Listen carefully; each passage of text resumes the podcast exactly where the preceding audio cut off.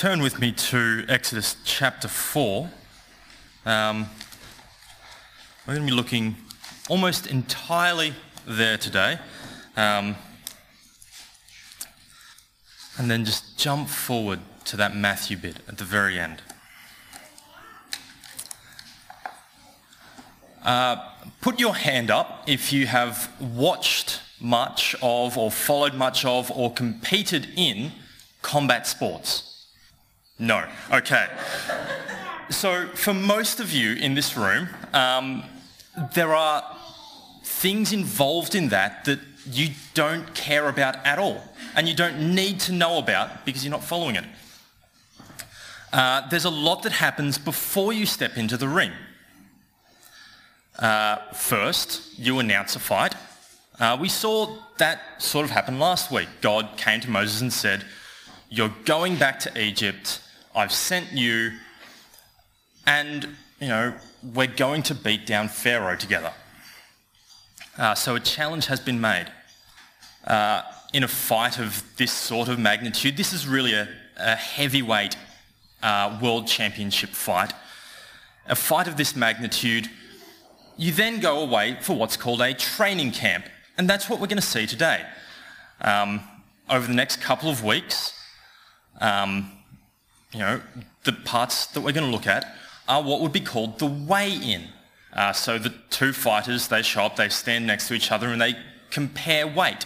Uh, this is a, an important thing. You don't want someone who's one hundred fifty kilos punching someone who's sixty. And if you have someone who's sixty kilos punching someone who's one hundred fifty kilos, it's not going to do anything.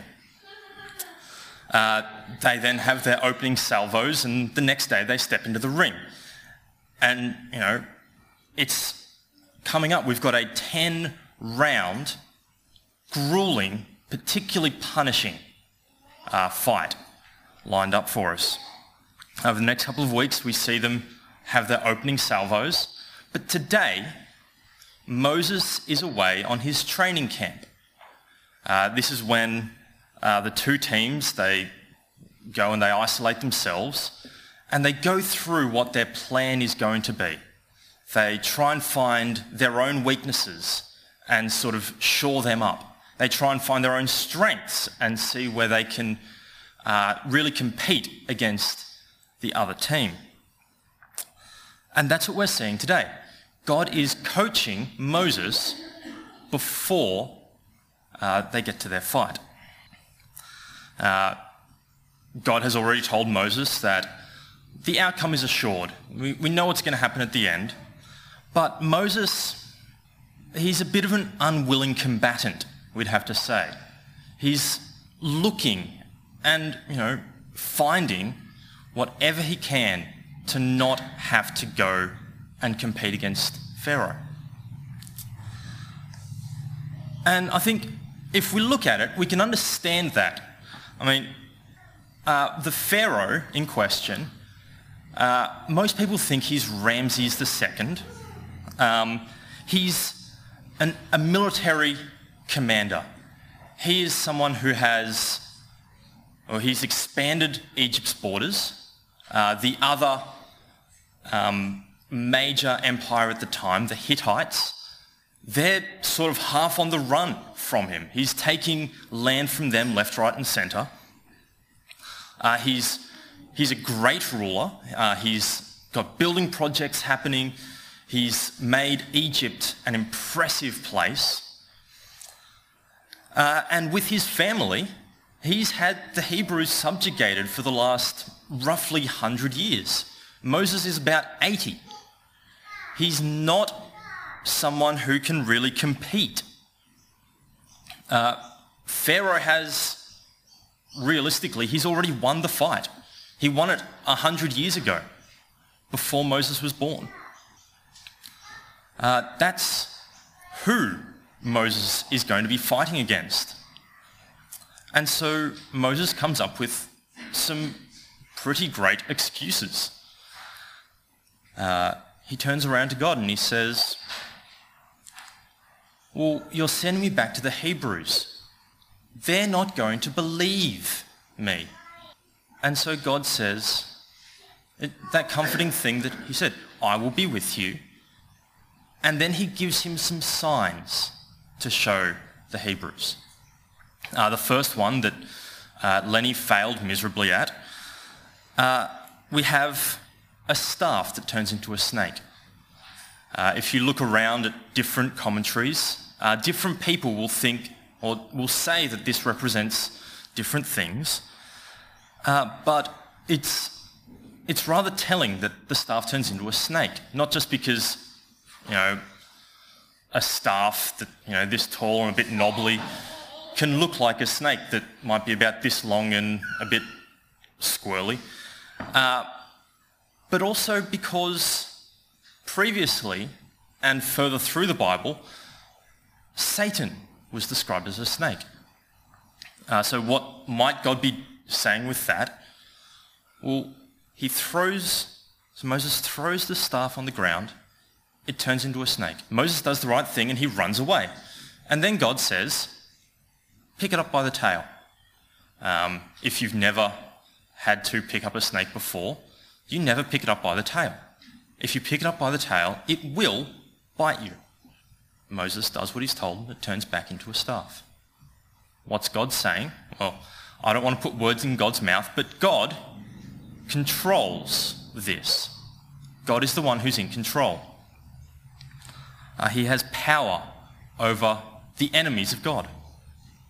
Well, the next uh, sign, as Moses says, well, what if they don't believe this sign? And God says, I've got another one for you.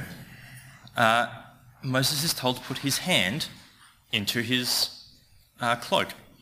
And when he takes it out, it's covered in leprosy, uh, it, a skin disease that, again, throughout the rest of the Bible, if you have this skin disease, you are unclean. You can't be with the people of God. Again, I don't want to put uh, words in God's mouth, but God is saying here that I can control this. And he shows that because Moses puts his hand back in his cloak, pulls it out, and his hand is fine.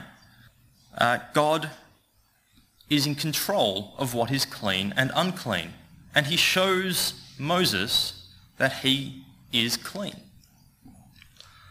Uh, it's interesting, we'll see in a few weeks, that Moses uh, shows uh, both of, well, we'll see it today, Moses shows both of these to the Hebrews, but he doesn't show that one to the Egyptians.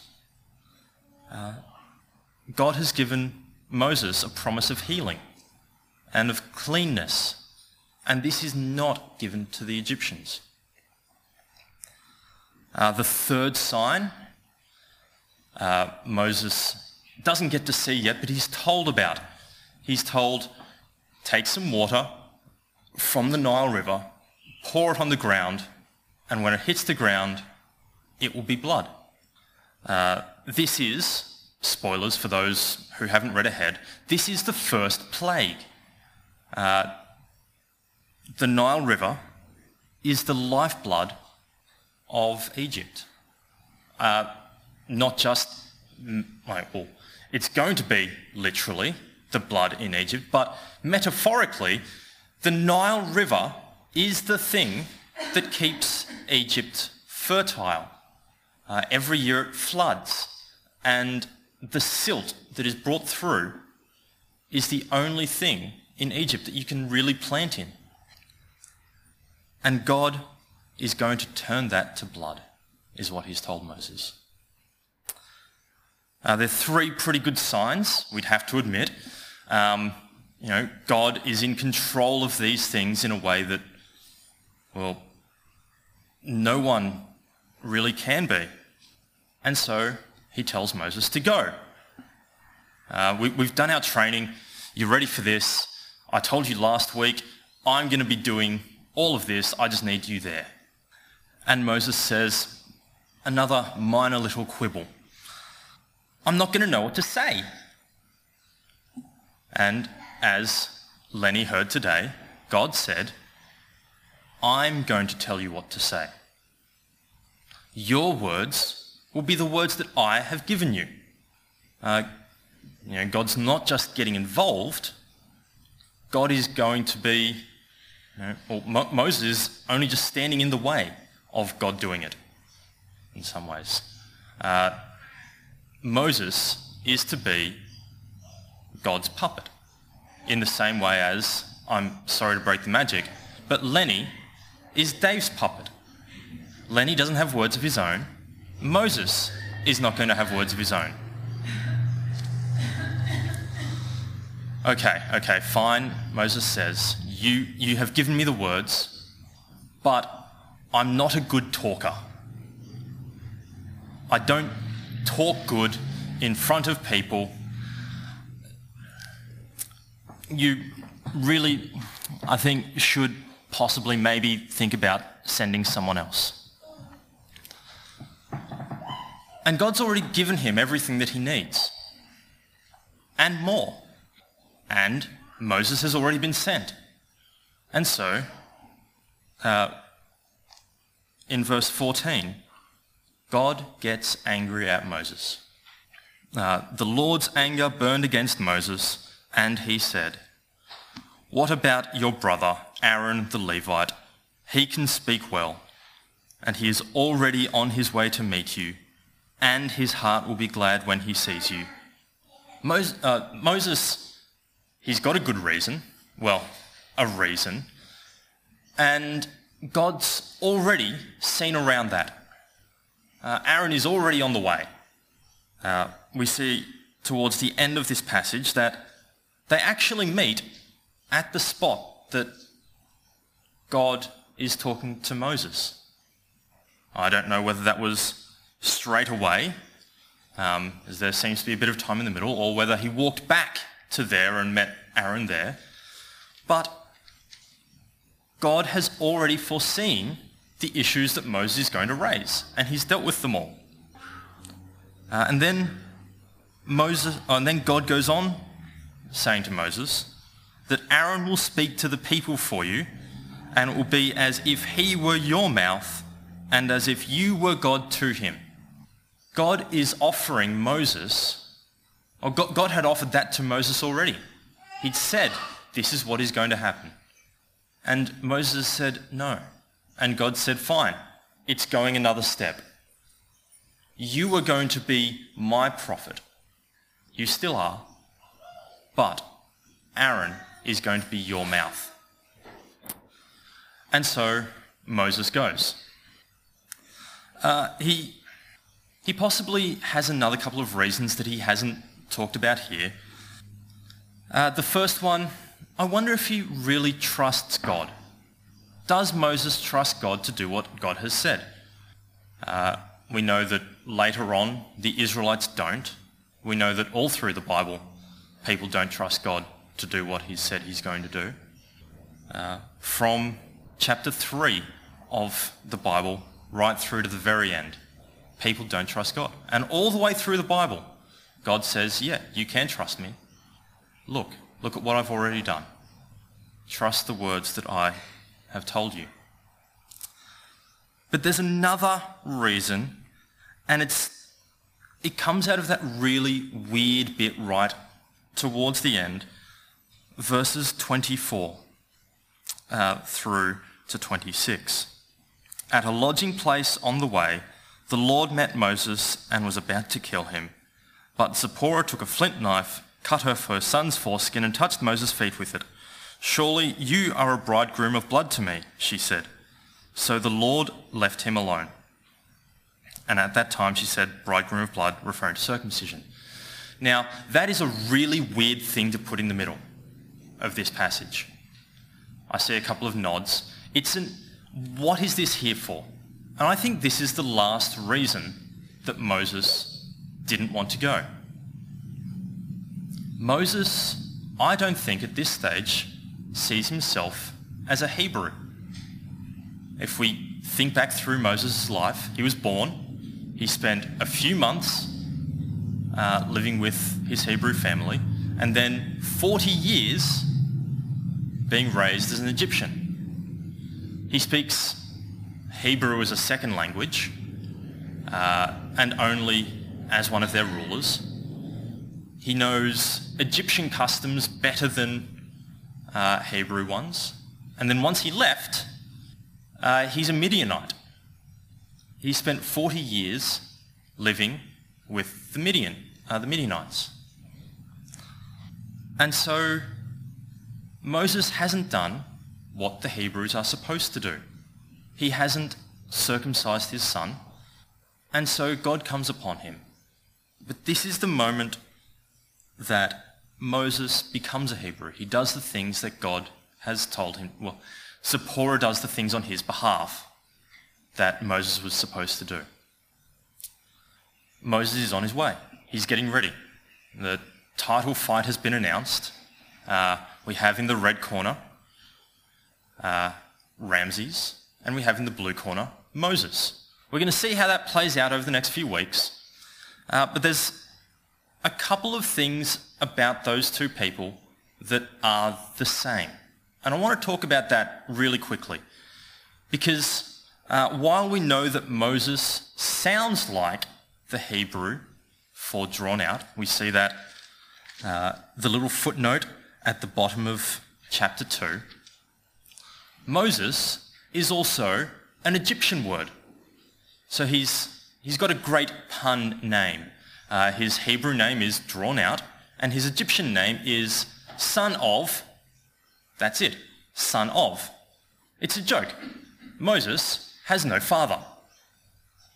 Uh, Ramesses, on the other hand, or if we're going to say it in the same way, Ra Moses is the son of Ra.